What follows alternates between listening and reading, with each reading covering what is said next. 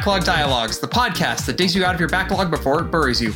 I'm John, and joining me as always are the Beat and Joshua to my Neku. It annoys me that I don't know enough about those characters to know if you're making fun of me. I'm Matt, yo. Oof.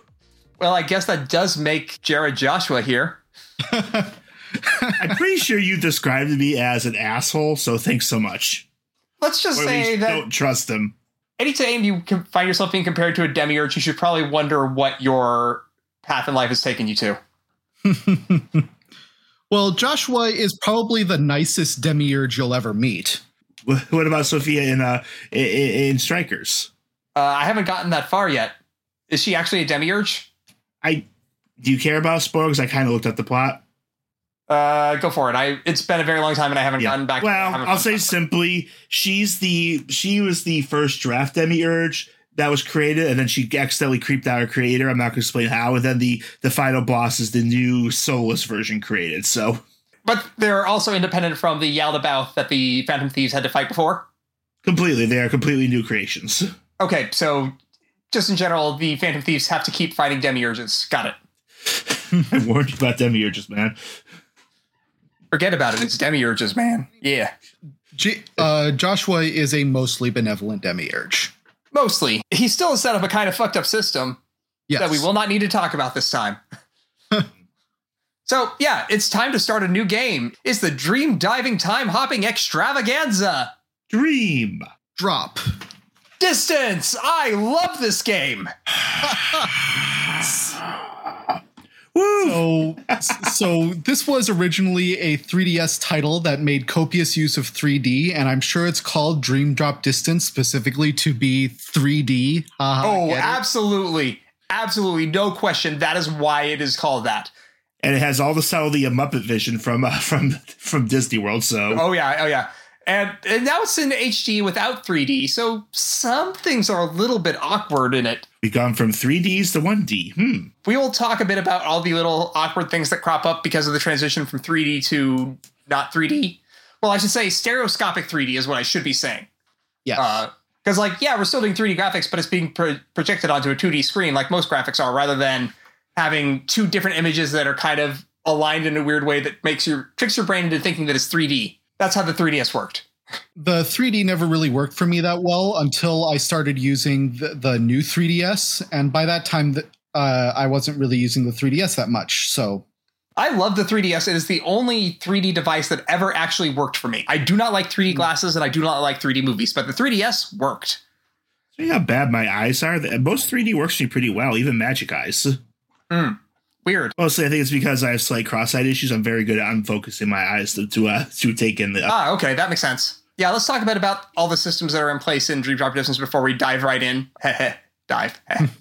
same basic style as Birth by Sleep for the most part, with a few changes. yeah, the whole idea of what they're trying to do on all, all the portable games was we really want to make this command deck system work somehow. we really want you to be able to equip a set of commands. It's because I, I don't know why they don't like Kingdom Hearts 2's like um like their like equipable points and all that, but they really seem to want to do something different. I think what they were really trying to do is make it feel like it's a lot more free for what kind of actions you can set up so that you're not like limited to a very small amount of spells and uh, attacks. But unfortunately, like I feel like it's fine, but it doesn't flow as well as just a pure 3D action game in the way that Kingdom Hearts 2 did. Like um I'm not being I'm not being like, you know, uh, recom strangled by having to select through cards here, but I'm still fighting a menu for using relatively limited actions that constantly are on weird cooldowns rather than having any sort of MP um, management or work with. We don't have command styles anymore. I kind of miss them. Yeah, there's another system that kind of replaces command styles, and also D-links aren't any here anymore. Uh, replacing D-links, we have spirits. Only talk about them a tiny bit as they come up in the narrative, but I have a plan for how I want to talk about these fucking Pokemon riff-offs that I am saving for the completion episode. So I will not name them as they came up, apart from a few. I personally did not like the monster collecting element. I I actually get turned off of mainline Pokemon specifically because of the monster collecting and having to re-level up the things that you're using and all that kind of stuff. So that that's my least favorite part of the game. I was actually bothered much more by that than the command deck. Me, I'm actually a Mon enthusiast. I play all sorts of stuff. I'm a Jade Cocoon fan. I was I've been playing Monster Rancher on and off over the last few year at last year, like a sort of a, a drawback. But I tried to get enthusiasm in this one, but it felt like it was fighting me. The crafting, the bonding, the mini games. This was just everywhere wrong notes. It kind of felt like, and I Yeah. lost my enthusiasm, gave up on trying to collect monsters after a bit. Good idea, because collecting all the monsters in this game requires you to go for completion. And going for the completion of this game is, well, we'll save it for the last episode. I love this game. Don't play it for completion. That's all I'm going to say. it's not as bad as Birth by Sleep. No, no, you cannot say that. The only reason it's better than Birth by Sleep is you don't have to do it three times. But you told me you have to do specific parts a hundred times instead. Yeah, we will get into that with a completion episode. The next system that it has is the drop system that has you switch between Sora and Riku throughout the game. It's a weird semi time limit sort of thing that Yeah. causes you to progress both of their stories at roughly the same rate. Yeah, yeah. it's just I really have a hard time thinking about this one. The, what it reminds me most of is what how people always talked about the last Breath of Fire game, though I never actually played Dragon Quarter. It just seems like the entire game there's this omnipresent meter that's threatening you. But in this one, it's more like well now you have to reorient yourself back to the character, and we don't care what kind of flow you are in your gameplay. Start over now. Mm. Uh, yeah, it kind of calls back to the same uh, format as Chain of Memories, how we had two different stories for Sora and Riku, but um, this time we are doing their stories in parallel because their stories intersect and matter to each other. Sorta. At Sorta. certain points. Yeah, for the sake of the discussion, we'll do each episode in two halves. The first half being Sora, the second half being Riku. There will be occasions where we'll have to like say, and we're forced to drop to this character at this point, but it's for the for the most part, it makes the most sense just to do it this way. And then the last thing that it adds is flow motion, which is the best thing they've done in a portable Kingdom Hearts game in a long time. I would Possibly say ever. period. I would say period. It is the it is the best thing ever in Kingdom Hearts uh, that is not in a main game, mainline game. They're all mainline games. That is not in a main console title. I, I remember Jared described it as shiny parkour, and I'm like, that was a perfect description of it. I will not call it anything else. I do I do have a certain weird skill for nicknaming, don't I? Yeah, yeah. You you basically become like a super ball of death and bounce around the environments, and it's great. By the way, I think I actually said sparkle parkour, but both are good. Yes. Uh, yeah, I actually feel like it makes the game feel the more the way I want Kingdom Hearts to feel in movement than even Kingdom Hearts 2 did. And honestly, it has better platforming than Kingdom Hearts 2. Like, um, it is so much fun to just bounce around all the uh, areas that they've designed, and just like making full use of this crazy movement scheme. That if you like dash into a wall, if you hit certain things like grind rail, suddenly you just get covered in the in the aura of super speed, and you just start can just dash, air dash, bounce around, ping pong off walls, run into a wall repeatedly to scale it, whatever makes sense to you. Yeah, you Yeah. can run. You can run up a wall. You can run along the side of a wall, like Prince of Persia, but you can do it in, uh, as much as you want. You can essentially you can latch on to any kind of pole-shaped object and move around and do a dash or do a really big circular attack. That's great. You can grind. There's Yeah, you can, you can Tony Hawk grind for every rail in sight. Oh yeah, like it's it basically turns maneuvering around a environment into how fast can I get from point A to point B with as cool of a moves as I can. Or alternately, how stubborn am I getting over this wall that clearly has another path, but I can keep jumping in the air? Oh yeah, wall jumps in Dream Drop Distance are one of my preferred methods of getting around because it allows you to break shit completely. Like there's a point in the game where it gives me glide and I'm like, I don't need this. Why did you give this to me? The only thing it offers is certain controllability and, and maybe tight corridors, because Yeah. flow motion can cause you to ping pong in weird directions if you're not careful. Yeah, that's true. That's true. But like all the stuff that glide was meant to make it so that I could get to, I'm like, I already got that because I flow motion my way in there. It, it does make the stages. This is the first real upgrade to stages becoming larger and more expansive. I think. Oh, yeah. I've seen in many games. I think basically they it allows them to take a page out of Tony Hawk level design and make make arenas into playgrounds rather than just flat flat places Oh, yeah. that have monsters in them. And that's why I'm like, this is the first Kingdom Hearts game that I think has extremely good level design. Kingdom Hearts 1 had all those chaos mazes that I didn't like. Chain of Memories was Chain of Memories, random dungeon crawler, ick. Yeah, two kind of removed the platforming, which was which was you know not like Kingdom Hearts One's platforming is good, but you do kind of feel it that it's a little bit emptier. Apart from the Cavern of Remembrance, which ugh. which is just an abusive thing they added to the uh, remake, of course. But Yeah, yeah. It's, I, I read my memories of. The, I remember I said back then my memories of the stages were even more cramped than what they actually are. But you still kind of feel how flat they are. Yeah. Uh, and of course, with Birth by Sleep, every single area is just a tiny empty box world that has nothing going on. Except for like if you're unless you're mouse size messing around on some weird um, Yeah. environmental elements. Yeah. Um, but like every single environment in Dream Drop Distance feels like it's designed to play around in, and it makes good use of flow motion. And so I'm excited to talk about that. As I said, they they just took a page out of Tony Hawk level design and added things that you can that are just little set pieces that hey, you can do a cool flow motion trick here. And that's that's and it. see, this may be one of, from what I understand, though, th- though I'm continuously at this point in our reviews, I'm at the latest game I've ever played continuously. My understanding is this is one of the most successful elements of the experimental stages. I would say so. I don't know what the general consensus is, but like for me, I'm like, yeah, just put this in Kingdom Hearts 3, maybe tune it a little bit so that it's not completely broken, and you've got a perfect maneuverability system, which, hey, that's what they did. Yeah, exactly. Basically, flow motion was kind of broken this game.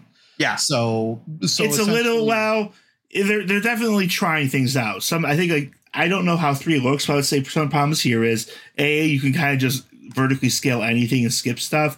B it kind of makes the architectural elements a bit harder to tell, so I often got lost where I was supposed to go. That's And I would say also see that I feel like they're kind of a bit open spaced and too large in places. I'm I'm wondering if that's So, what they managed to the only them up. other contender for best thing that they've t- done from the experimental uh, portable games, uh, it would be the command styles.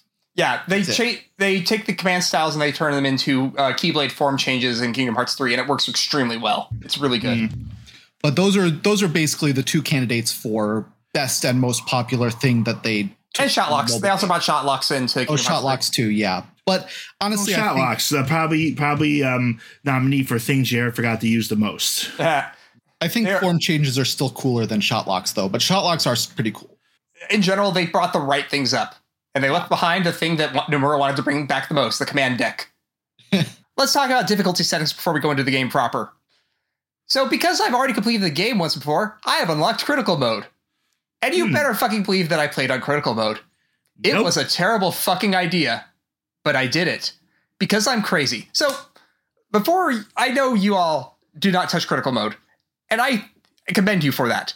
Critical mode in this game sucks. It is a bad hard mode to the utter extreme, with lower damage output from Sora and higher damage output from enemies, and is especially bad against bosses in arenas designed for Kingdom Hearts 1 bosses, which I'll get to later on in the season. Yeah, the the problem with critical mode in the portable games is that it doesn't seem quite as tuned as the Well, console ones. Well, here's the thing: the console ones are designed from the idea of turning you into a glass cannon, whereas the portable games and also uh, Fragmentary Passage design critical mode as, oh, what if we do a super hard mode that would just like tune it that way?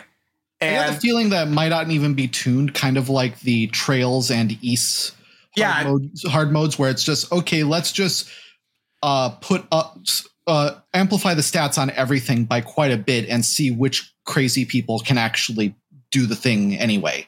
yeah, that sounds about right. And I'm one of them crazy people. Nope, uh, normal mode it is. Thanks so much. I Do it. Enjoy I enjoy finishing things. It's very specific types of game where the active challenge is what I care about. Yeah, I and, I, don't totally want a game to be here. too. I don't want a game to be too easy, of course. But there's to me, I don't need to uh, hammer my head against something. That's not where my where my interest and success is. Yep. I mean, So I I did regular too. So Yeah, it, th- there's no reason not to do uh, normal mode in Dream Drop Distance. You've just got to like deal with the fact that they did not do a good job designing even proud mode. I think I did proud mode my first time I played, and I thought this is miserable. And then I did critical mode this time, and I thought this is even more miserable. some of the bosses on Proud Mode are pretty miserable. I did it once. Oh, it, I'll talk about all the bosses that they do not design well for these hard modes when we get to them. Hmm. Anyway, let's go on to the opening movie. Yes. So the opening movie this time is not uh, either Simple and Clean or Sanctuary or what have you. It is a orchestrated version of Hikari over a CGI recap of the series in chronological order, along with Birth by Sleep. And like we're in the uh, PhilharMagic from Disney World, and we make his jokes. We got this Mickey in his Sorcerer's Apprentice gear uh, conducting an orchestra. Yeah. Yeah, I have in my notes, man, this sure feels like an OP for what would be Kingdom Hearts 3, but no, it's Dream Drop Distance. You thought it would be Kingdom Hearts 3, but it was me, Dream Drop Distance. I thought I was the one who did the JoJo references. You, which is weird because you know I'm way more steeped in JoJo knowledge than you. Yeah, but like, I'm the one that just enjoys weird shitposty humor. I enjoy many types of humor. It's hard to explain. That's why I'm always making stupid references. That's why me and my me and my brother can watch literally a uh, video playlist of dad jokes and two guys make each other laugh. Almost anything. And yes, I, I have I have stored a few in my head to harass you with later. Yep, Oh, it's no. mostly a a recap of iconic scenes. You know, you've got the door to the the door to the light opening in Kingdom Hearts One. You've got the the double sided spiral scare staircase, I believe, from uh, Yeah. Chain of Memories, that sort of thing. it doesn't do anything particularly new or noteworthy, and so we didn't put it in our notes, but Yeah. like, it's a fine opening. It's not one that I'll go to and be like, yeah, I'll watch that over and over again, but it's fine. Mhm. At least it's a different song, kinda. Basically, what you get is you get new imagery. Like it, you kind of do pop up book. They put the characters in the pop up books of the recaps. Mm-hmm. and they do new scenes like they reanimate things like um both the disappearance of Destiny Islands, meeting Namine and and and um and seeing Kairi as well on that on that glass staircase from KH2's opening. Basically, I actually kind of surprised we didn't talk about more deeply because it really goes into some deep new imagery and it's very Hmm. fascinating to me. Like we see wa- Roxas, we see Xion's vanishing, we see mm-hmm. get it goes through basically everything that we need to care about. Yeah. And then a surprising amount of time used kicking some Xemnas's ass, but that's great. Yeah. and then we finally get to the point where coded ended. We're starting where Coded ended, but this is a brand new scene. Like we've we've suddenly Yeah. we switched from him talking. Like last time we saw a Braig, he was talking to a mysterious young figure. Now we're getting a POV shot. It seems like shit's gone down. Yep. Hey, is this how you wanted it? Xehanort, you want to fill me in? From the POV, we see an arm raised and summoning a black and white keyblade. I am. Hey, do you remember now? Or wait, did you never lose your memory? Effectively leaning forward, the blade is plunged in the Braig's chest. That's not my name. I'm not Xehanort. Ah, ah. And as Braig's heart accesses his chest. My name is Ansem. And then we cut immediately to Destiny Islands. Because why not? I mean, if you're going to cold open with a completely contextless scene of Braig trying to figure shit out and then being dehearted again, why not switch to Destiny Islands? I don't think this is again. I think this is literally what we saw. The, this is the original because he's questioning this figure of his memory. This is this is Terranort regaining at least a portion of his memories and beginning his plan, which which creates you sure? Ansem and or the organization. I feel pretty strong about it. Yeah, I kind of feel that's that way because we because immediately we cut to Sora and Riku in Kingdom Hearts 1 designs. So hmm. I feel like this is meant to kind of tell the story of in some way tell the story of how the organization 13 was set up from Ansem the Wise's apprentices. So going by that, then you would be saying that this is not actually where Coded ended. This is actually just a jump back in uh, Yeah. perspective overall, even though it looks exactly like the scene that we had at the end of Coded. Because this isn't the voice. This isn't the young voice, the young uh, version of the Kaylee at the end of Coded. This is deep voice that said, and everything's just here that maybe Ansem the Wise assumption that all the apprentices betrayed him. Well, kind of looks like Even and Ienzo were both were both attacked here Yeah, because we see them fading out as the scene opens. true. And like, um, I guess that is probably a, a good way to interpret it. Like, uh, Braig seems to be a bit less. Uh, well, Braig seems to be in on a plan here, and then isn't quite sure if this is exactly how it was supposed to go. And then Xehanort screws him over. Yep.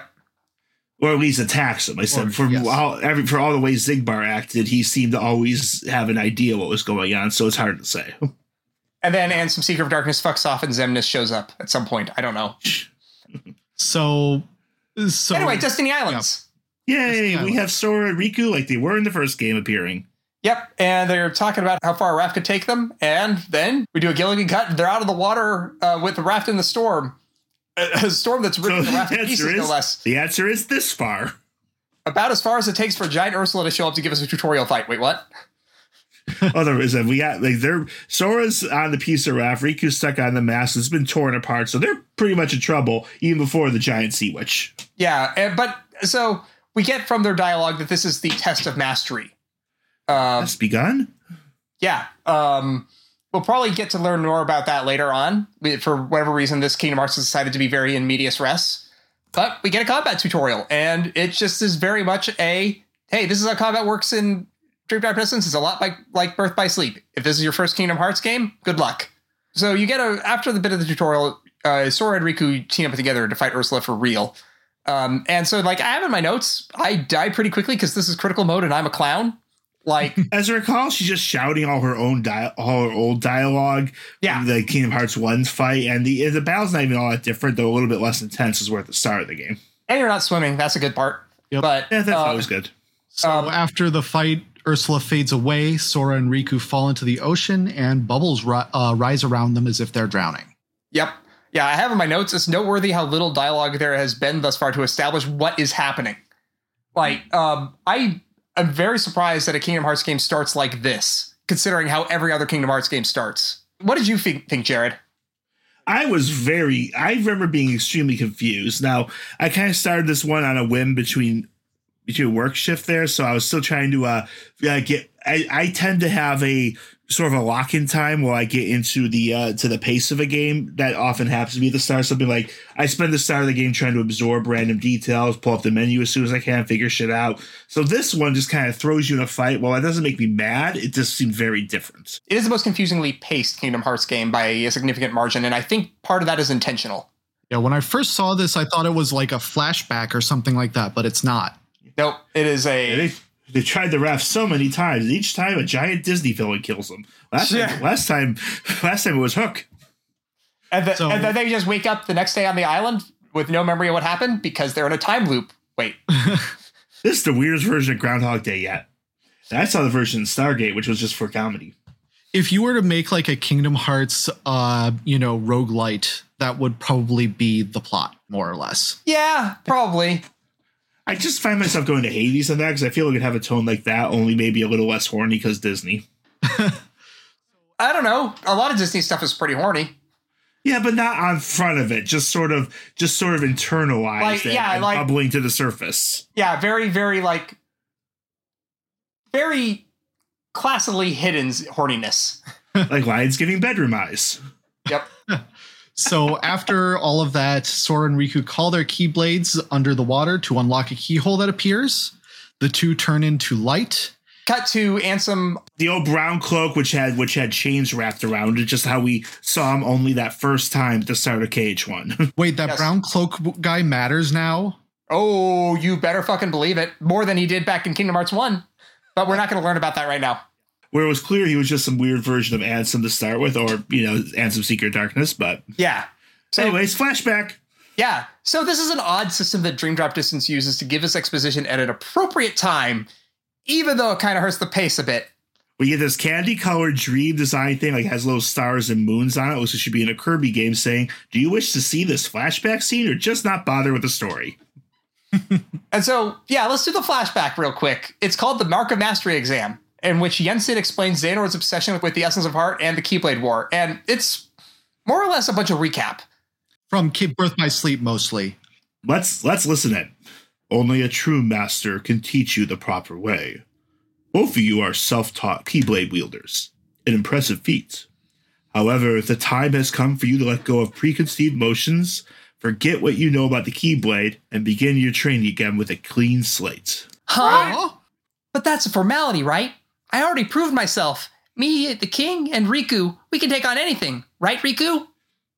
i don't know i think that in my heart darkness still has a hold walking that path changed me i'm not sure if i'm ready to wield the keyblade maybe i do need to be tested Riku. Then count me in. Put me through the test. Just watch. Me and Riku will pass with flying colors. Very well then. Sora and Riku, let your examination begin. So Riku still has that kind of uh edgy, devilly looking keyblade, right? The the one that looks like Soul Eater, He's using Path to Dawn, yes. Is it Way to the Dawn? Is that what it's called? but still kind of edgy, devilly Yes. looking, right? Well, it's because it's his own blade. It kind of puts it puts a one wing it puts a one winged angel at the end of it because why not? But I mean, that's just his Keyblade now. That's how it Yep. be. Um, So yeah, so at least the, this Mark of Mastery exam isn't fighting some weird glowing balls of light.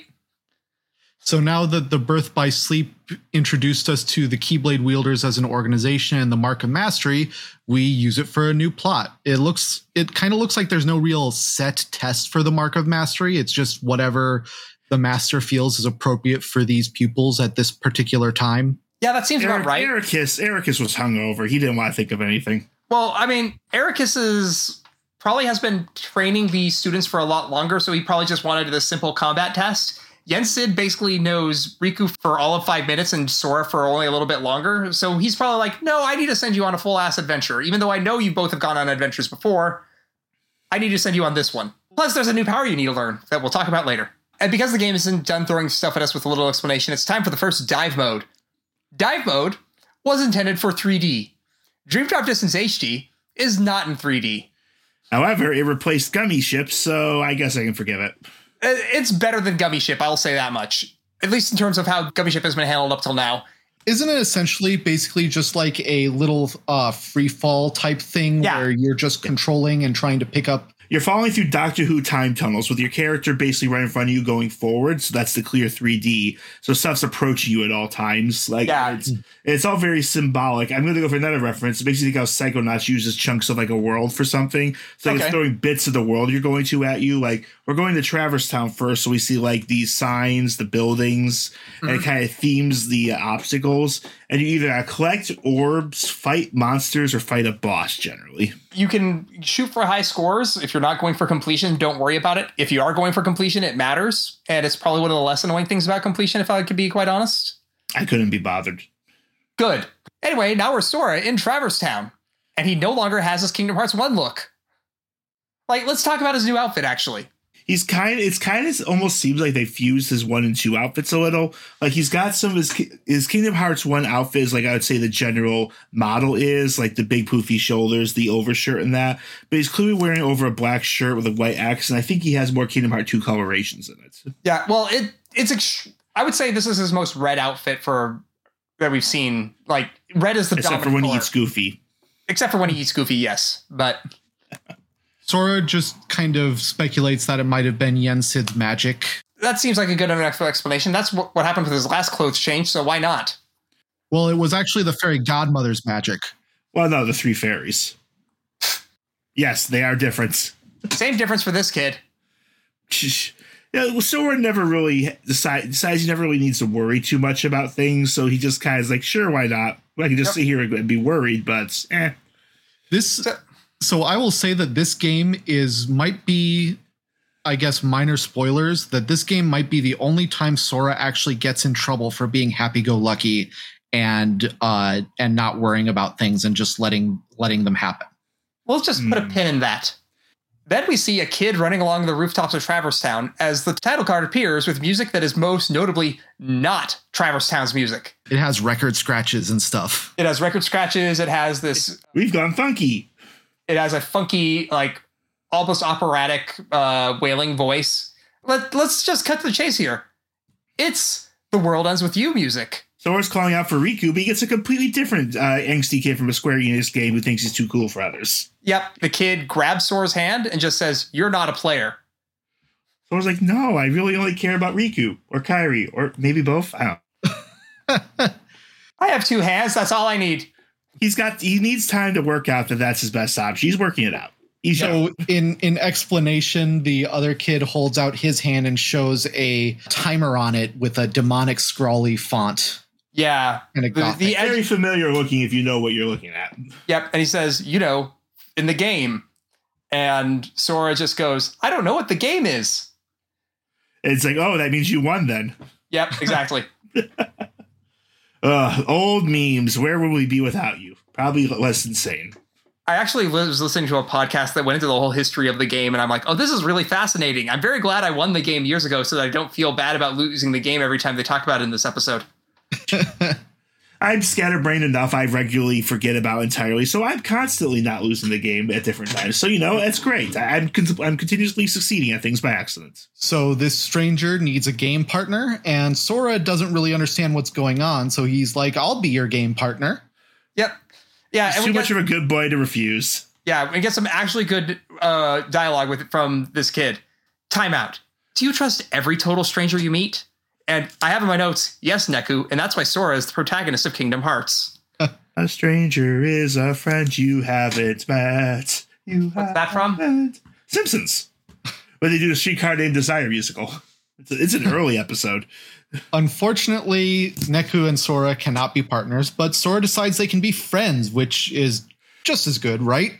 But That annoys is Neku. annoyed by it. Yep. he just needs to leave right away. Yep, he kick flips over the terrain, and that gives us the tutorial for flow motion.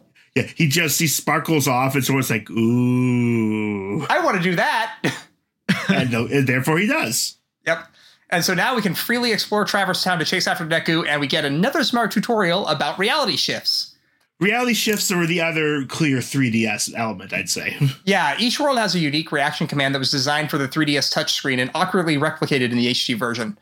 this one might be the worst. Yeah, this is the, easily the worst one. Uh, the reality shift in Traverse Town causes you to slingshot things at other things. You could tell the original mechanic was like you'd use your stylus and you you hit the screen and you pull back, like pull down, like you're pulling on a like a slingshot or rubber band. Trying to replicate that with the analog stick and not really changing the, the physics of it is a disaster. Yeah, it doesn't work very well at all. I'm not fond of the reality shift in this zone. It might be the only place where I'm not fond of the reality shift, though. Luckily, you only need to use it a couple times. Yeah, Forced to use it a couple times. yeah. I guess the idea is it's that you're messing with the with the dream world's physics. hmm Mm. Yeah, that's a bit, that's, with a bit that's Inception control. yeah, that's probably the best way to think of it. Is yeah, it's Inception control. It is uh, dreaming a little bigger, darling. If there's one thing I like about Dream Drop Distance, it's how much they play up the dream logic of it. Yeah, yeah. It's uh, it is like a the. Not only is the story paced like a weird dream, the gameplay is uh, handled like a weird dream. It kind of Oh, yeah. works. So we catch up to Neku and find him surrounded by a bunch of kind of round, bucktooth, kind of derpy looking cats. Yeah, these are Dream Eaters, the monsters for this Kingdom Hearts game. At least they're better than Unversed. How come none of them are tapirs? Uh, Huh. I forget. Uh, There might Too be a easy. tapir. There might be. Because A they should be a Baku, right? I'll. I'm gonna go back over everything when I go through my notes and prepare the final episode, and I'm gonna make sure. I think there might be a tapir, but or something that could be mistaken for one. Jump from the feature here. No, there is not a tapir. But said here we have what are these? The Meow Woofs? Yeah, these are meow woofs. Uh, Oh, no, Meow Wows. Yep. meow wows. Meow woof is a different thing. We can't make that reference yet. Yes. It's just like you, you you take a you take a little Kirby marshmallow, you give it a muzzle and kind of a vague vague almost Pikachu ears, like they have the little point with the black tips on it, and a vague raccoon tail, so you can't really tell is it a cat or a dog. It kind of has a Garfield face. Yeah. Um, Well, it's got those big jowl, that big jowl muzzle with the two round circles. Like so Garfield is a good description of that. like I was saying, I think they're better than Unversed because at least they're cute rather than Yeah. edgy. But Dream like, Eaters aren't the most distinct, but they have a certain level of cuteness, and even if they don't really do any morphing or anything, they have some weird elements. They ha- are a wide variety of strange creatures, so you do get something out of them. And they have a mixture of candy colored and dark colored that kind of gives them some variety too. They're usually anim- based on animals. yeah, uh, most of them are based on animals. Uh, some of them are based on fictional animals, but um, for the most part, like they are the Pokemon for this game. Yeah. And that means that not only are you summoning them, you're also fighting them. It was bound to happen at some point, people. Yes, punch out those Pokemon yourself. We, we're, we're going Digimon Savers here. You need to use your fist and the spirit within it. Yep. And and for whatever reason, all of the world ends with you characters use Dream Eaters to fight like their Pokemon, but only when they're not around their partners? Question mark. Yeah, uh, Neku summons a, a weird cat that looks different from these fat beaver cats. The weird cat kind of like looks like a really thin cat with like uh, large cheek whisker thingies, and a music note for a tail, I believe. Mm. Can't remember which one that is. Like I can't. It's, it's just hard to remember which. Uh, Neku summons that weird cat uh, and attacks the fat beaver cat with it, and then he introduces himself as Neku. So let's touch on the world. Sakuraba. Yep. Neku Sakuraba. Let's touch on the world ends with you real quick. It was Uh, Tetsuya actually, Nomura's it's a niche. It's a Necho cat, by the way, with the little bells, the bells, the little Neko cat. ex- Necho. Neko. Why is it N E C H O? because they're making a pun on Echo. Yeah. Oh, okay. It has lots of legs. it's got slept near number of legs. Yes. It's a Neko cat. All the Dream Eaters have names like that. We will get into it later. Ugh. if you say so. Um, anyway, so yeah, let's touch on the world ends with you real quick, which was Tetsuya Okay. Nomura's other game from the aughts, which I know Jared has not played. Matt, you have, correct? I have, but it's been a while. Then we watched like what three episodes of the anime when they when they adapted it recently. Uh, I will say that I don't blame anyone for not being able to get into world. The world ends with you because if you cannot separate the movements of your hands very well and pay attention to two things at once, it becomes a very difficult game. That being said, if you can do that, I honestly think it is Tetsuya Nomura's singular best game, like both as a game and as a story. It's kind of like uh, I want to say it's trying to channel the same kind of cool punk Japanese kids Yeah. in Japanese in a Japanese city setting like uh, Persona is. Yeah, but, but, it's it, it's Tetsuya Nomura's take on it. it is well, like it, it is a game that has a mechanic based around fashion, and you can manipulate the trends of fashion so that your pins that are also of the same brand as that fashion can become stronger in combat. It is a systemic delight. anywhere close to doing those elements. yeah, it's a systemic delight. Um, the story is incredible. Um, like Neku is one of my favorite protagonists in any JRPG. He is fantastic. He starts off as a jerk and grows into being not a jerk, but he grows in a way that is extremely compelling. I like him a lot. The thing I remember most about The World Ends with You is so Zetta slow. Ah, Sho Minamimoto, ah, memes, memes, meme. memes, memes. the man who yells "pie" to I don't remember how many digits, but it's a lot. We're not going to go too too deep into depth on the world ends with you here, apart from what characters show up. If you have not played the world ends with you, I highly recommend it if you're able to understand the combat system well enough. I feel like the DS is the best version of it, but the one that was on the Switch is also very uh, respectable, and it doesn't have as much of the confusing elements to it. They're just like, so yeah, I have a cat, I have a Dream Eater too. Don't you have any? And then we get a flashback about Dream Eaters. My Pokemans, let me show them to you. Is we the number of flashbacks that are Yen Sid telling the two of them something really just suggests to me that he spent three hours just talking at them while Sora was sleeping and Riku was trying to show how much he was listening because he knew Sora wouldn't hear a thing. Yep. Yeah, Yensid explains that we need to unlock sleeping keyholes. Doing this will allow us to gain something. He's not very specific, and we get this will allow us to save the people that were Mickey's letter. And so we must go to the sleeping worlds. Yep.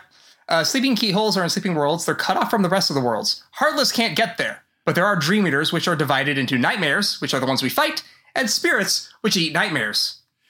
He does go on a little bit to explain that somehow the sleeping worlds back from Kingdom Hearts 1 where worlds were being destroyed wholesale, some of them didn't come back all the way and they locked down as the sleeping worlds, and that's why no one gets in or out.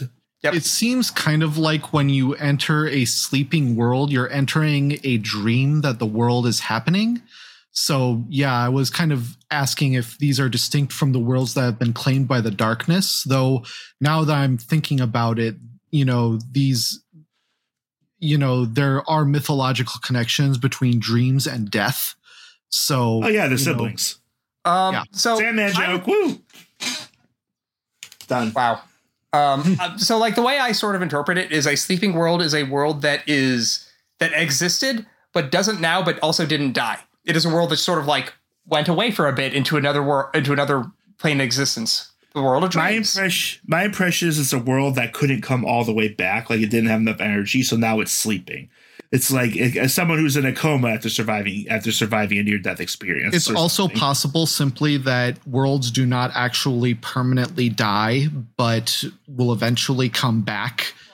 Yensid did specifically say they were worlds that never returned completely. They still Mhm. sleep. So that that's really the only description we get from someone who should know what they're talking about. But at the same time, two of the worlds we go to are worlds that existed in the past that should not exist anymore because they are in the past. Just pointing that out right now. Oh, that's Rafiki. He says doesn't matter because it was in the past. So anyway, yeah. So Wow, the sleeping, we go into the sleeping worlds, and so this kind of introduces the fact that Sora and Riku are going on an on a kind of dream adventure. Yep.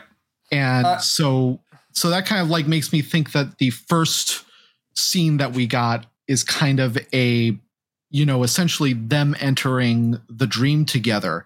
And Yep. so when they think of doing an adventure, what do they think of? They think of going out on the raft from Destiny Islands to have a great epic adventure. And so that's how they end up going into the world of dreams. It seems like it takes them a little bit of time for like for their awareness to awaken because like at first they're just completely in it and then once things go weird they're like oh wait has the test begun Yeah, the game also introduces us to making spirits here, which is a bit like crafting. You have to gather materials from monster drops and mix them together to make new spirits. I'm going to hold off on introducing these themes because it's fucking annoying.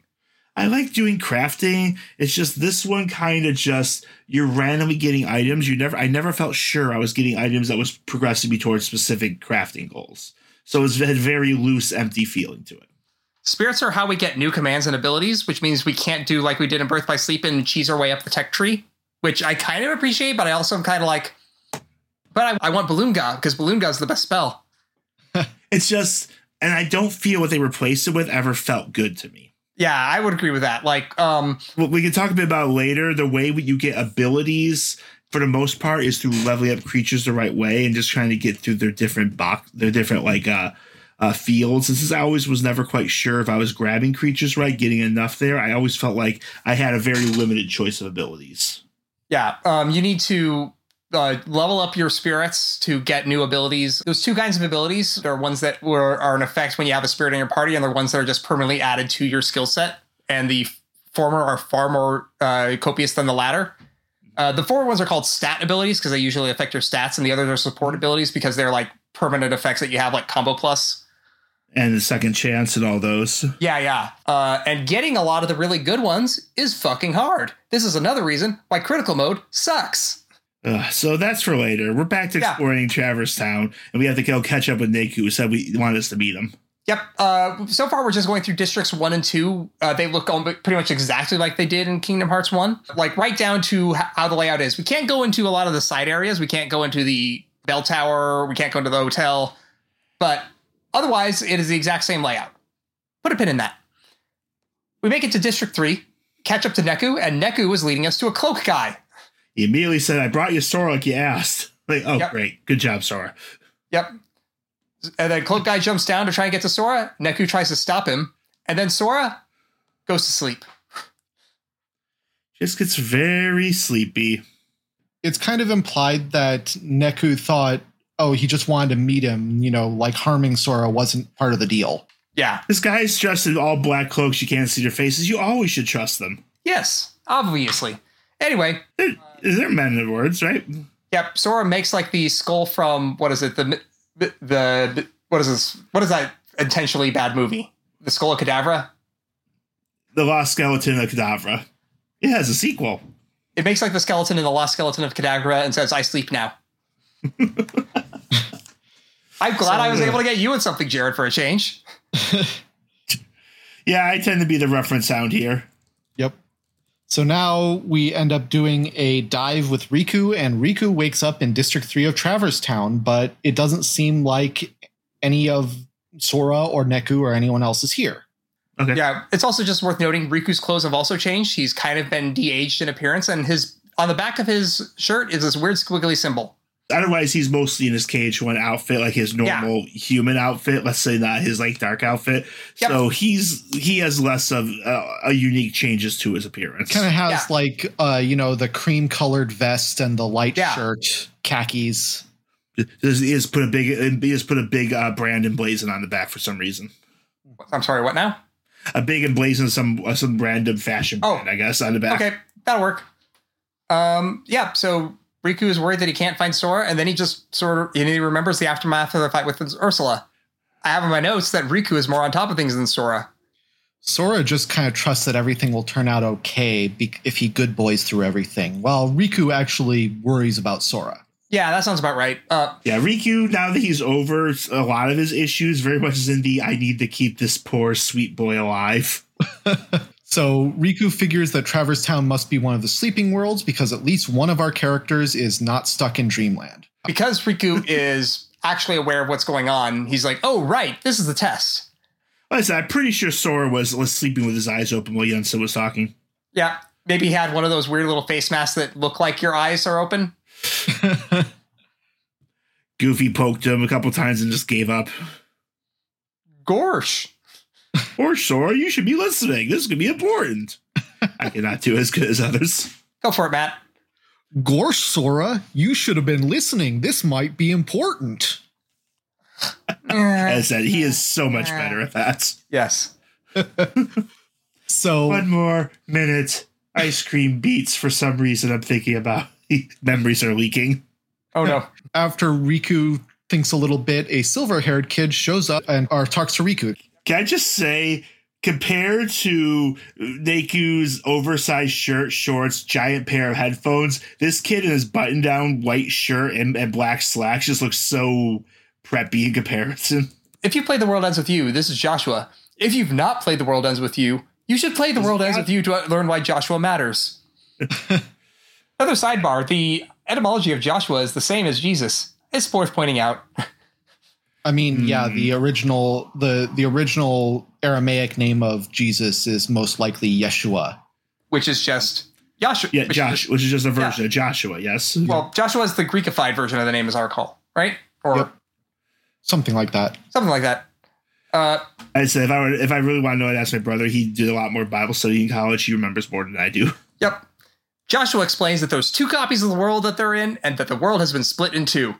This is actually kind of a weird reference to, to The World Ends With You as well, as I recall, because uh, in The World Ends With You, the partners sort of like have to fight monsters in a slightly different version of reality at the same time. It's weird. Yeah, and they don't directly interact, if I remember correctly. Yeah, in battle, they don't directly interact. Outside of battle, they do directly interact. And that's why you have to have a partner for some reason. Yes. Uh, you in the world ends with you. You have to fight the noise on on two different planes. It's weird, but here it's just that there's two copies of the world, and the world's been split in two, and Joshua does not know why. Yeah. It's like, look, I just go explain some stuff. Hey, can you do me a favor? Riku, no. Riku I just love trust them. in this tone, he literally says, No, I don't trust you, fucker. It's just so funny in this Kingdom Hearts tone to have him say that and not be being evil, just being cynical. Is this Yeah. a sign of character growth? Well, no, it's a sign of character difference.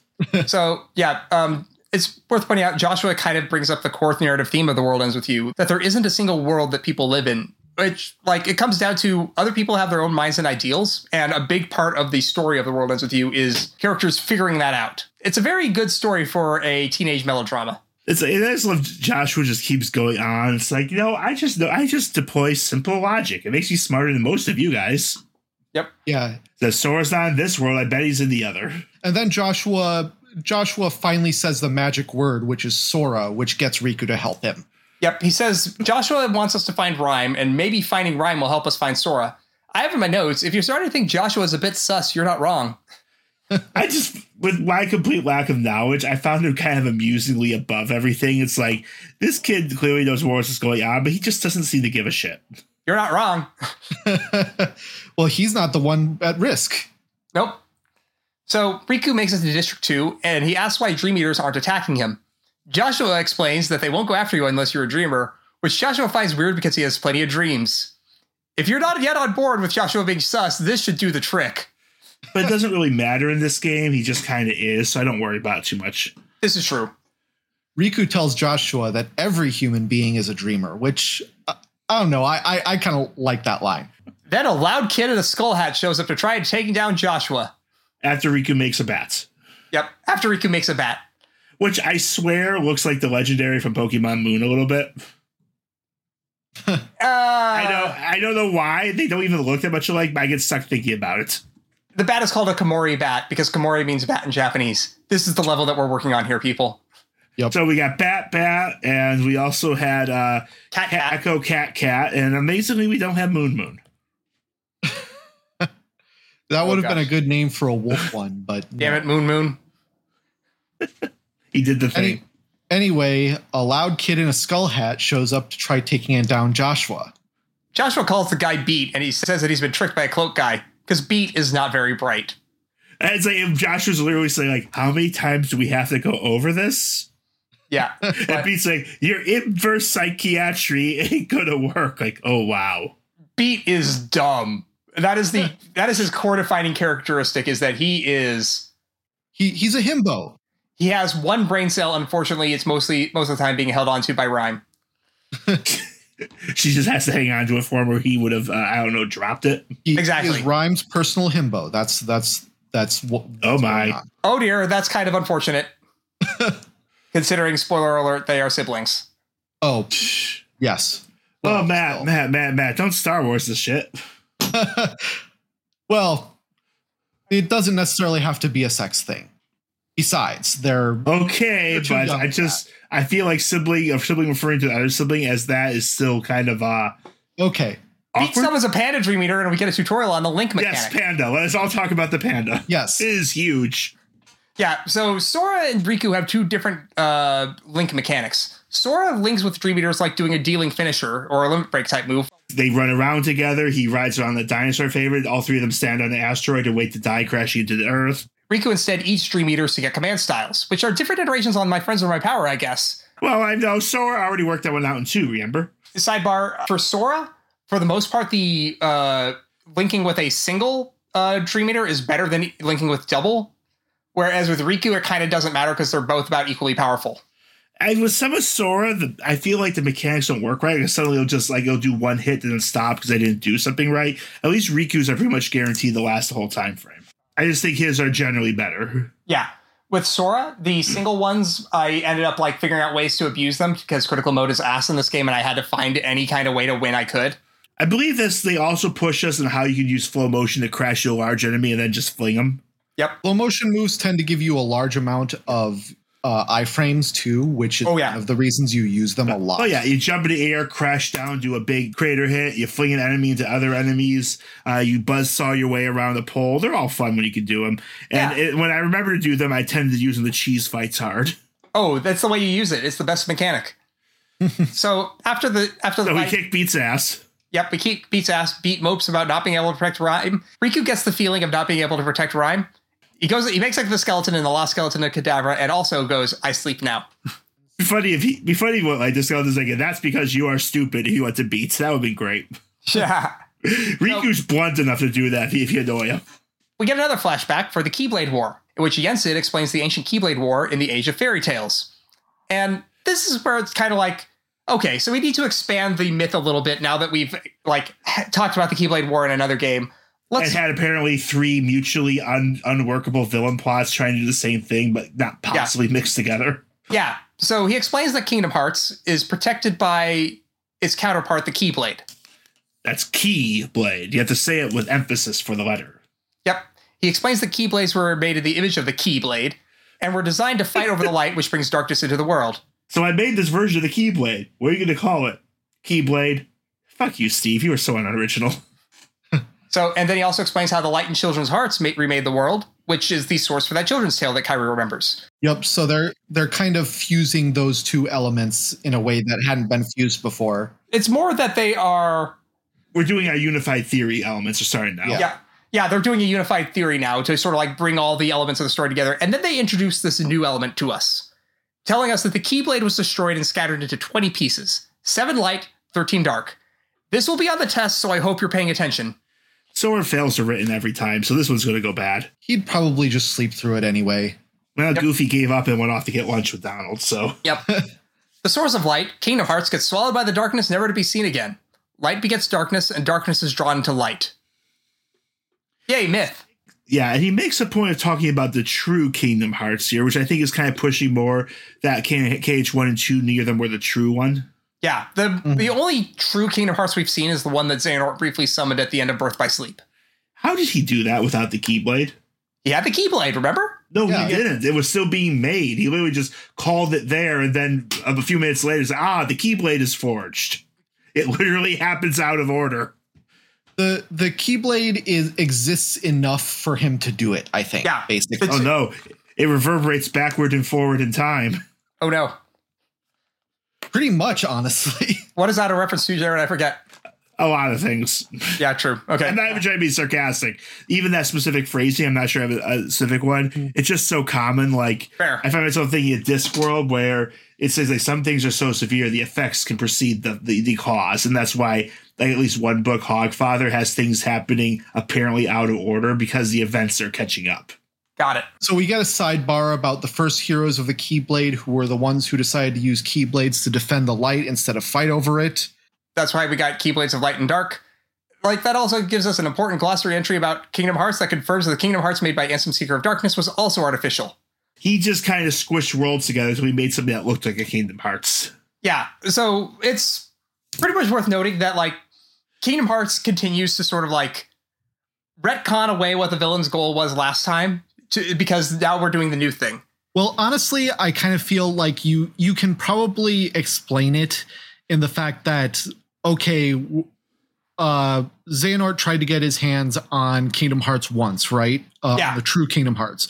So now we have uh you know, he always has like about 20 different irons in the fire going at once. Yeah. So after he became Ansem and Xemnas, he was like, okay, well, what's the origin of the true Kingdom Hearts? Can we can we Let's- do something to make our own? Yep. And if we can, then cool, we have our Kingdom Hearts another way without having to wait to get the Keyblade. But if not, hey, we have something powerful, and I guess that's cool. It works. Sure. Sora wakes up in Traverse Town, and thus our format is established. We will finish Sora's side and then go to Riku's real quick. So when Sora wakes up, everyone's ditched him.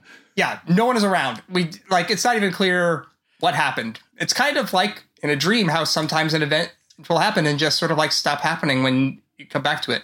It kind of seems almost like like when that happens to Sora or Riku, they they essentially stop existing Mm. and then kind of pop back in when it's their turn again. That might be true. And when it doesn't happen story mandate, it's almost like time stops too, because everything else just stays where it was. In any case, Sora's a good boy who doesn't question things, so let's get back to exploring. And the game takes the opportunity to introduce the drop mechanic. Underneath the health bar, now there's this there's this like uh, ticking down bar at all times. It goes through several colors, and it has a rate percentage next to it, like rate like a multiplying factor next to it, which is how fast you're going through the drop. Once you hit the bottom, you hit a brief bonus time where you get extra points, and then you're forced into the next drop. The drop rate can be affected by buffs you buy and debuffs enemies inflict on you. Mostly frogs. Fuck the frogs. Yeah, fuck the frogs. I didn't get for next is forecast, which I never understood. Uh, literally, you just can look ahead to see what the effect is going to be based on the forecast. Occasionally, there will be one that'll impact drop rate, and it, those can go up to three times more than usual. And something about random creatures. Uh, so, what forecast will do, I'll be able to talk about a bit more in the completion episode, which is where it actually matters. All right.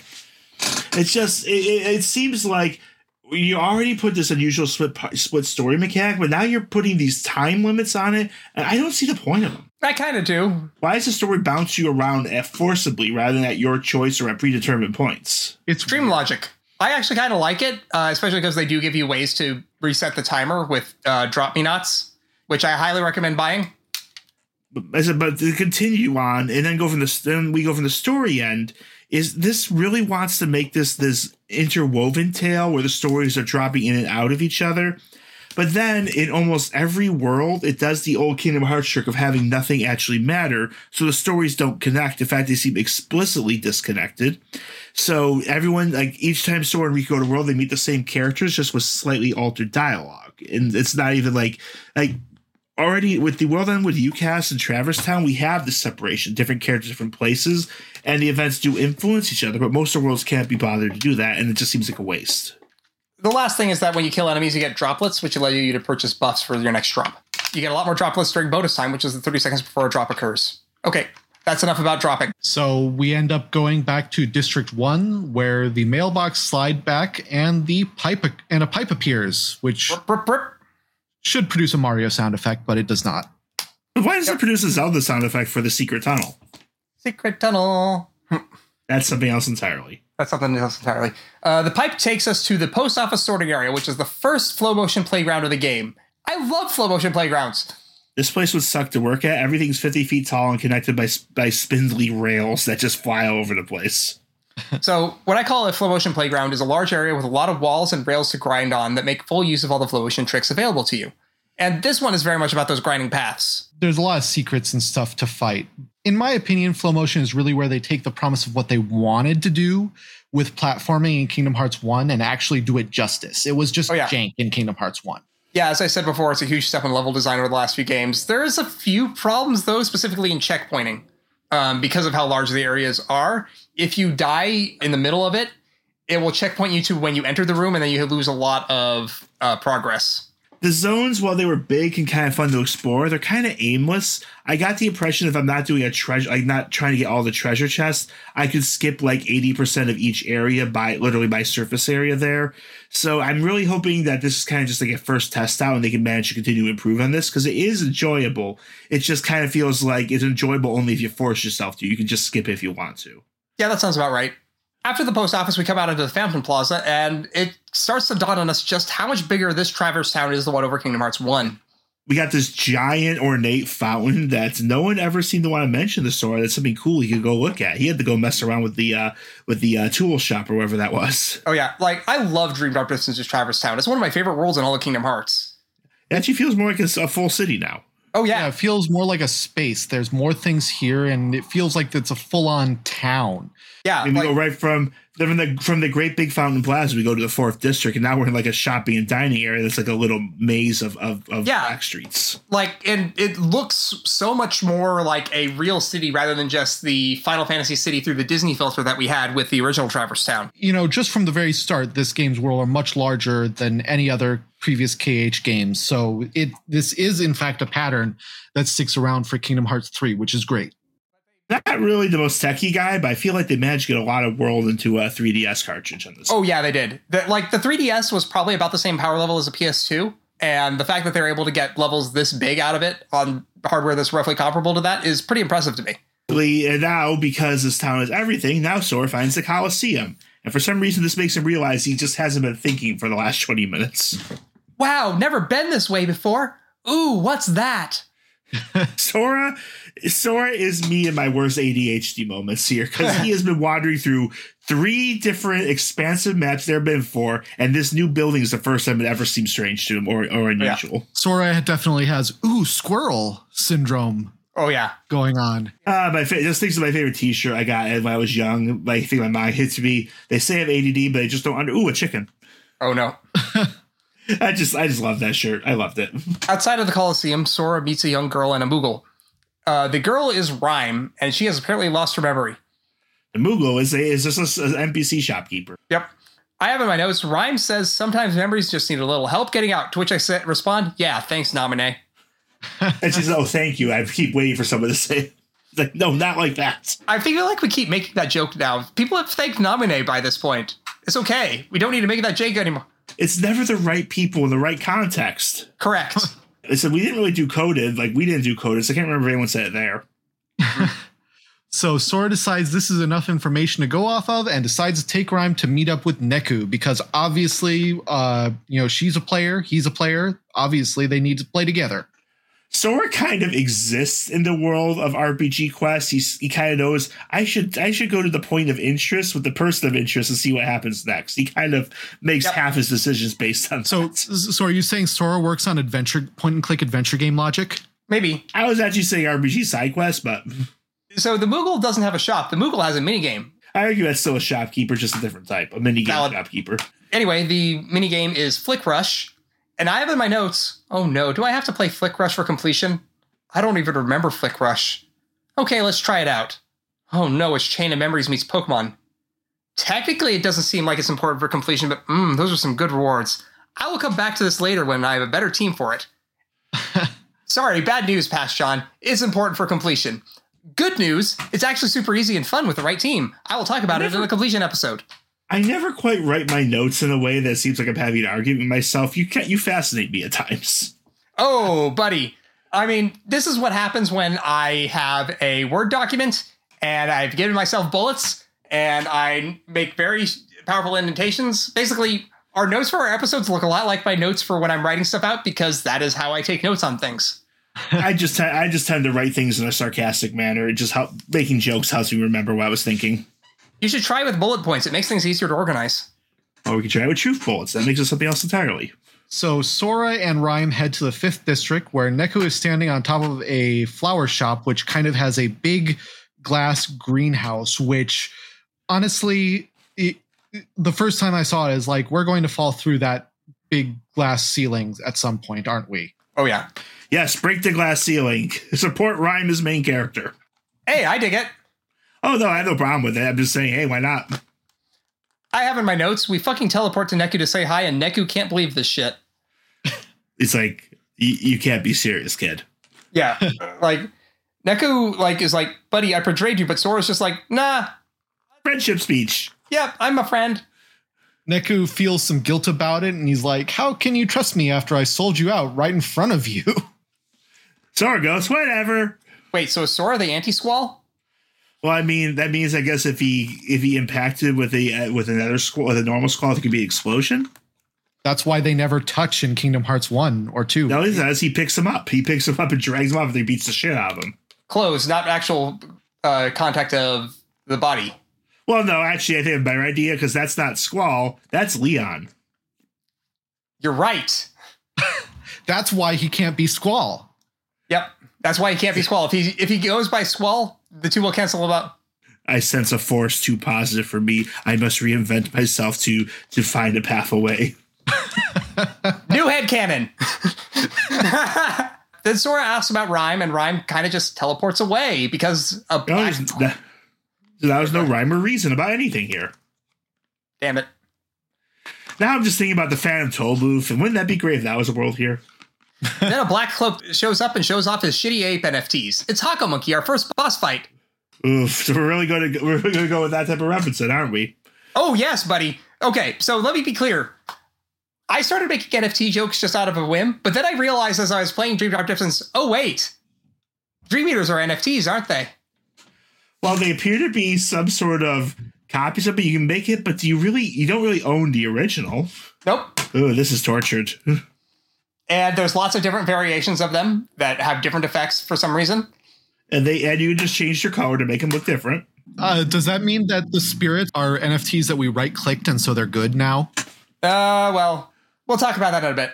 Sora didn't make them; he just copied them. Well, No one told me he couldn't own them. so anyway, this is Hockomonkey, our first boss fight. It's a giant monkey in a box, and it hits like a truck on critical mode, and it's fast. But why is it in a hex then? What? It's if it's it should be in a hex. Oh, jeez. God damn it. Haha, hexagon. Hex hexo monkey. Oh no. It's basically designed like a giant Jack in the Box, right? And by the way, we are happy to say we will fight any crypto person who gets pissed off at us about this. Bring it on. I don't NFTs give a are crap scams, what fuck think. you. I, I don't give a crap what you think, and I you just can't make me care. So, I have in my notes, when the F did this become Elden Ring? This fight is made unnecessarily hard by taking place in a flow motion playground. The boss also changes his behavior based on where in the flow motion playground you go to fight him. Phew, that was rough. It it kind of is in a two floor thing with Yeah, he knocks you down. on each floor. And he'll knock you down if you give him the chance. Like he'll, he'll smash you through the ceiling, and he's like he'll jump off the geometry. I eventually won by not allowing myself to be on the roof to avoid being pl- pulled into the flower shop, keeping my distance unless Balloon was ready. By the way, Balloon is an extremely good spell, and you should always have it on your cast bar. It's a new spell here. It literally makes a giant, what looks to me like a giant, like a super ball with all the swirly colors, and it just pops in their face. It's way more powerful than any other spell, and it's just really good. Use Balloon; it's the best. And, and then, then it, because of the standard FF uh, spell naming convention, it gets some really funny up uh, later names like Balloon Ra. Balloon Ra and Balloon Ga, amazing spell. Balloon Ga sounds like it's a new Goomba uh, a variant, just so you know, from Mario. It's a Galoomba. It's a it's a it's a flying Galoomba. There we go. it was at this point in my playthrough that I found myself thinking, "Hmm, maybe critical mode was a mistake." Uh, this one I played through, I found myself thinking, John will never convince you to do critical mode again, and I'm happy for that. It's good. Winning gets our gets us our first deck size increase. Yep. But Uh, I'm not really getting enough abilities that I'm feeling crunch and deck size, so I don't even notice it this time around. Hmm. So after the fight, a bunch of polygons fly into the sky, and Sora sees a shade of Riku with a girl running by. Neither of them acknowledge him. Sora's used to people not acknowledging. No, I'm not going to make that joke. He's too nice to, to make the loser joke. But anyways, it actually makes him it actually kind of makes Sora frustrated that he can't seem to reach his friend. And then Joshua shows up. Yep. Jo- Neku claims that Joshua is his friend, but he doesn't sound too happy about it. sounds like uh I kind of hear it's like he's uh friend. It's just the tone. I think it's even how he says it. I have in my notes that Joshua starts explaining how he's hanging on to Rhyme's dreams to be his portal because that's not a shady thing to do. I mean, I don't even understand what he's doing. So Well, Rhyme's dreams are a gateway between worlds. Sora's just like, hmm, I see. I understand completely. Doesn't get it at all. oh no, he's actually fall. He's actually fallen into Pop Team Epic then. Yes. So yeah, Sora's just he, he he's long ago accepted. If I say I see, I'll probably just be okay anyways, and it doesn't matter. Joshua kind of explains that Traverse Town is made from his dreams, which is how he knows Sora's name because he dreamed him up. Wait, what? Joshua's kind of God, so of course. But, you know, dream drop distance I kind of see as a journey through other beings' dreams. So Joshua is just one of the dreamers. But seriously, though, Joshua just implied that Sora is the same kind of existence as Tidus in Final Fantasy X, and that he is the same kind of existence as Bahamut in Final Fantasy X. Spoilers for Final Fantasy X, because Tidus is Bahamut's dream. Oh no, Sora was was created by fundamentalism. What? Everything at ten is caused by the church being a fundamentalist nightmare. Remember? Except for the fact that Bahamut is a summoning that. Uh, I'm. Uh, well, I'm not going to get into this. This is silly. yeah, well, let's let's just go play. Let's just go play One Piece Odyssey because apparently that's very Final Fantasy X like, and that's going to be fun. Yes, One Piece Odyssey looks great. It'll be out soon from the time of recording. Uh, January 23rd. Soon enough. This Uh, episode, I think, will probably not air till past that. To be honest. Oh yeah. Joshua explains that Riku is in another Traverse Town parallel to this one that Sora can't get to, and shows the cloak guy to explain how the world got this way. It basically just creates an image of him because he's confronting Riku. It's kind of like he, Sora's getting to watch all the uh, all the character assets without any of the backgrounds or anything. Yep. The cloak guy pulls down his hood to reveal a tan kid with silver hair and yellow eyes. Who's that? And why does he want to get me in on his latest NFT project? Well, NFTs stand for the same thing here. Hmm, that's important to check. So we get the skull noise keyblade there. Hmm Yep. And now we can Why, jump over to Riku's why story. skull noise? By the way, Skulls are a prominent feature in The World Ends With You. Uh-huh. And noise are the monsters that you fight in The World Ends With You. Ergo, skull noise. and skull noises. I sleep now. and with that, we drop Yeah. Riku's story. That was so stupid. I'm happy I did it. Riku wakes up in the second district, and Joshua and Beat are nowhere to be found. Everyone keeps ditching our guys. Well, again, as we have established, they just sort of vanish out of existence and then they pop back in when they're ready to wake up. I feel like Joshua could choose to be where they pop out because he definitely knows what's going on. But Oh, yeah. whatever. A girl is being harassed by some Dream Eaters, so let's save her. But first, I dicked around in District 2 because this is Dream Drop distance. Riku's like, whatever. I'm sure she's fine. We catch up to the girl in District 1, where after a Dream Eater fight, we're introduced to her. She's Shiki, the best girl of World Ends With You. She is Neku's partner in that game. First partner. Yes. Again, I don't know nearly enough. Yeah, spoiler alert Neku has three game partners in The World Ends With You based on the three acts of the story. she kind of is trying to mess with Riku, like not quite flirting with him, but seeing if she can throw him off, and he's just not responding. Yep. Yeah, you should uh, have a girl and just say sure and walk off. Yeah, Riku claims he's bad at talking to girls, and I have in my notes without a si- ounce of self awareness. Ha, fucking nerd. I just imagine Riku said, "Don't mention how she smells. Don't mention how she smells. For the love of God, don't mention how she smells." he, he it, it's you know it's a process. Every every day a new step and not sniffing people. Yep.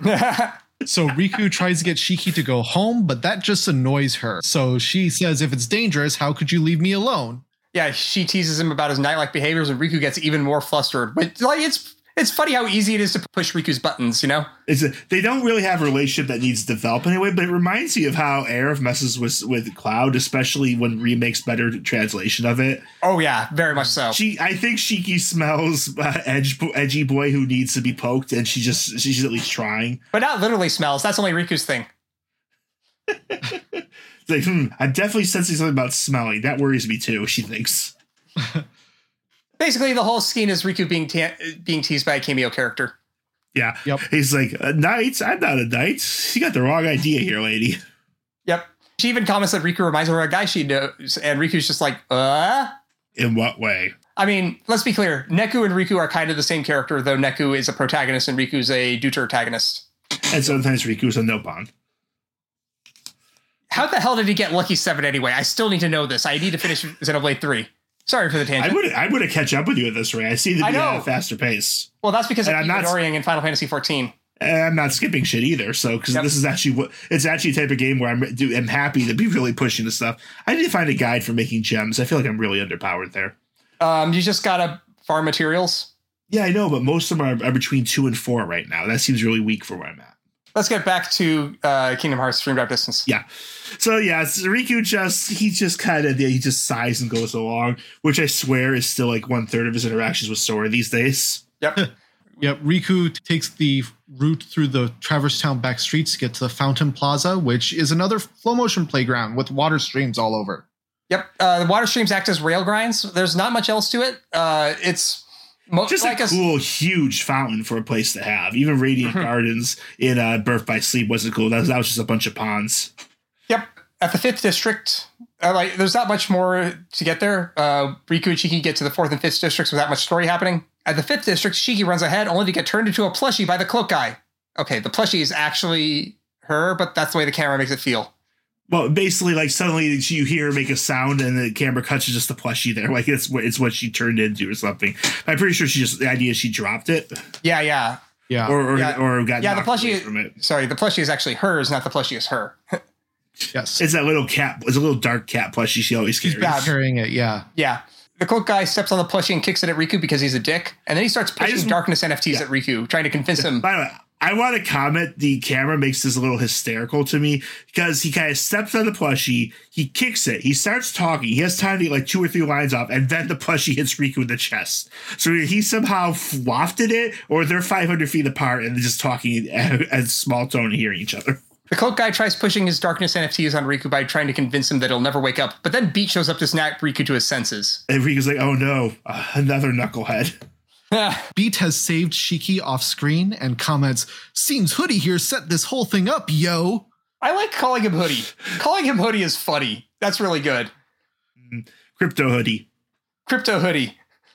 Crypto Hoodie. I let's stop calling him Cloak Guy. Let's let's call him Crypto Hoodie. For this, he takes his cloak down, but we don't not get a name for him for a long time. Though it's not hard to guess. I'll just say so. But yeah, he's crypto hoodie. Yeah, we're gonna call him Crypto Hoodie from now on. In fact, I'm gonna we'll have to change that in our notes. But uh, yeah, Yeah, just go forward with it. Yeah. So and it's like he just he's immediately annoyed with beats. Yep. Uh, So when he takes it off, I said he he's he's he's got we've seen him before. He's he's a lot younger looking, like maybe like maybe no older than Sora at most. But he's Yeah. got he's got kind of dusky skin. He's got silver hair, gold eyes. And Riku's like, I have I have no idea who who is this is. Shut up, shut up, Luther. Yep. Yeah. And so uh, Crypto Hoodie summons a slightly different shitty ape NFT and Pooh gas portals away. It's another Haka This- monkey. see, no, see this one we use a different hex color, so it's a it's a completely different asset. Well, I mean, it's so when you're making an NFT project, you usually just have a random number generator that will generate different uh, aspects based on uh, one of the digits that you use. So this is Why does so many of them make ugly clothes? Why was that what they chose? because most tech pros have no artistic sense. But anyways, more Hexo Monkey. Yep, it's another Hockomonkey I have in my notes. Let's see if I can right click copy the strategy I had for fighting the first ape NFT. And this board ape actually fights differently than the first. It's a caster that keeps his distance rather than a brute that gets close. And the fight is stuck in the greenhouse rather than outside. It's more fun, as it turns out. You do have to chase it down sometimes, though, which is Yeah. pain, but overall, it's more fun. He kind of goes through phases. Like he climbs the he climbs the scenery. He summons a whole bunch of his hands that just flow and start ripping and just start ripping up the environment, throwing it around. I actually got caught in those environment rips and actually lost my first attempt here. It's fun. Yeah, like I had a lot more fun with this one because it's a crowd control brawl rather than just like a fucking Elden Ring boss that just like if you fuck up once you're dead. I have not gone back to Elden Ring after my first play session because I don't know about you guys. I just could not. I couldn't get anything done there, and it frustrated me. No worries. So yeah, after the fight, the NFT collapses in value and shatters, and we get to see the other side of what we saw at the end of Sora's time in Traverse Town. Which basically means that we see the scene that Sora saw, and Riku also sees Sora talking to Joshua. Beat laments being unable to reach Rhyme. She's right there, yo. I Yeah. believe how he puts it. Yeah, Riku decides to show some growth by saying if their hearts are connected, their words will reach. And Riku also gets a Skull Noise Keyblade. whenever we complete a world for both Sora and Riku, we get a scene that caps that world off. And then an extra scene. But anyways, this one, Yep. Beat and Rhyme spin in a sea of light, as do Neku and Shiki. kind of like how we ever we see characters being sort of uh being recapped, like when like when they say when Aqua thought of everyone as she was in the dark world, it was kind of has Yeah, that yeah. feel to it. Yeah, it does. Or or when Data Sora met all the missing characters in the memory. It, it's very much that sort of like uh this is slightly symbolic and overviewing the people we've seen. yep. Uh, Sora and Riku hear Joshua's explanation of why he dreamt this world to help give the forward. Tw- In this scene, we keep seeing Sora and Riku. I can't remember if it keeps switching, but at any point one of them is translucent. Like they're just Yes. sort of half there. The idea is more or less the yeah, the idea is more or less that Joshua is explaining it to both of them at the same time in the respective planes. And it's unclear if they see each other this time because it, it- No, I don't, don't. think they actually directly interact. They don't. No. Um, so yeah, Sora and Riku hear Joshua's explanation of why he dreamed up this world, which was to give the four The World Ends With You characters a chance to exist again, which to me reads as him trying to get a The World Ends With You sequel launched. Which also reminds me that I need to finish Neo The World Ends With You sometime. Uh, literally in unison, Sora and Riku ask Joshua who he is. Yep. And Joshua goes, let's say a friend. And then he sprouts wings. That was a plot point. Yep. Whenever I see this now, uh, this sort of thing now, I uniformly think of Ciconia when they cry. Yes, yes. When That- the very sprout. the very end, I think, is what you're ta- thinking about, right? With, Yes. Uh, where um, Jaden just uh, shows up as a blue man and sprouts wings. Yes. Yeah. It's a bad thing of a whole bunch of different things because it's just like, I'm going to fly off now later, fuckers. Joshua must go. His planet needs him. Joshua died back on the way back to his home planet. Hooray! He's dead and we'll never see him again. So Sora and Riku seal the keyhole for this world simultaneously. We get a flashback where Yensid explains what the deal actually is. So Sora and Riku, you're telling they have to go and free seven sleeping worlds from their wakelessness. And to do that, he's going to send them to Destiny Islands just before they are swallowed by darkness. I don't understand. Here's where the plot I start to struggle with. Like, I will return you before they're swallowed by darkness. Once dreams take you, like, is it saying he literally transported them back to sit there while the world blows up? Yes, he sent them How back can he in do time. that? Uh, time travel is explained later in this game. Okay, but did it use the thing that happened with the uh the cornerstone and Merlin? No, this is a different time travel mechanism. I just want to ask now: Does this somehow imply that time travel mechanism should not work later in this this story, That time travel mechanism probably relied on the Keystone or Merlin, one of the two. This is a different kind or of thing. Pete's, or Pete, or Pete desire, or Pete missing his riverboat? something like that. This whole thing, I guess, kind of confirms that if a if the a world gets consumed by darkness, it will go into a state of dreaming. Sounds about right. Again, not exactly, because there's still the whole the worlds that returned. Because most destroyed worlds just ended up in the end of the world, if you recall. Well, yes, but what I'm saying is that eventually most of them will wake up on their own, but some of them become sleepless worlds or, or sleeping worlds. All that means is that right now we are on Sora and Riku's excellent adventure because we're going back in time. Yep. they have to let the, the dream guide them. Is that unlocking these will both grant you new powers and free the worlds from their wakelessness. Yep. Um, does it seem smart to do this? I don't know. It's if it gives you the powers that you need to be considered Keyblade Master, I guess it's okay. But and and as there are seven pure lights, there are seven sleeping keyholes because seven is our good guy number, just like thirteen is our bad guy number. And if both make it back, Yen Sid will name them true masters. And if they don't make it back, Yensid has an alibi. Yeah, that was Oof. That one. was a big one. There was a lot to explain. Next week will be much faster. Hey, where are we going next week? We're going to one of the most inexplicably tone mismatched adaptation of the Disney Renaissance, aside from Pocahontas. And yeah, that's one I love. Oh boy. I'm looking forward to this one. It's time for a new Disney World, and we haven't had one of those in quite a while. Yeah, I'm surprised they did a new Disney World, entirely new for a portable game. That that's kind of different. Well, I guess Well- they did that with Lilo and Stitch.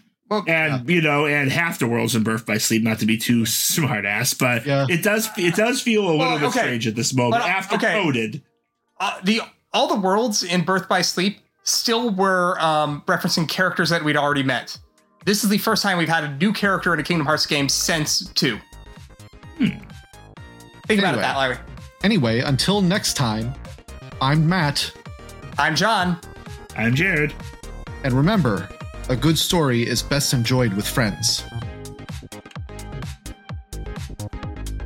Thank you for listening to Backlog Dialogues. If you're enjoying our deep dives and discussions, be sure to leave a five star review on the podcatcher of your choice. If you're really enjoying our deep dives and discussions, you can support us on Patreon at patreon.com slash backlogdialogues. If you'd like to hear more episodes, you can find our archives at backlogdialogues.com. Special thanks to Eli for our theme song. Kingdom Hearts and all associated trademarks are the property of Disney and Square Enix. Please support the official release.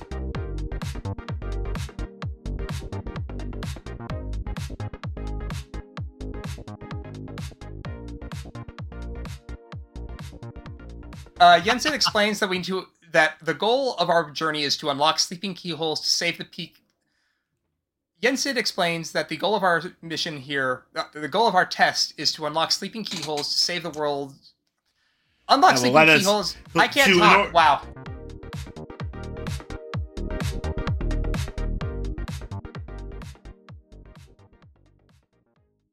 It is a good And line. then, and then Riku decides he wants to be fighting dreamers.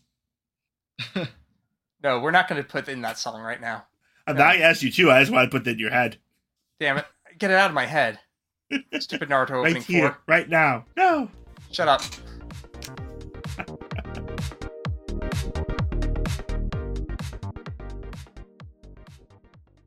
And then he also makes like the skeleton in the this in the magic skeleton. No, I can't even talk right now.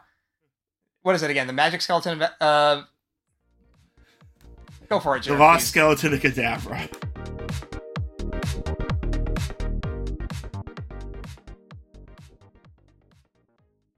Beat has shaved, or sorry, Beat has saved Shiki off screen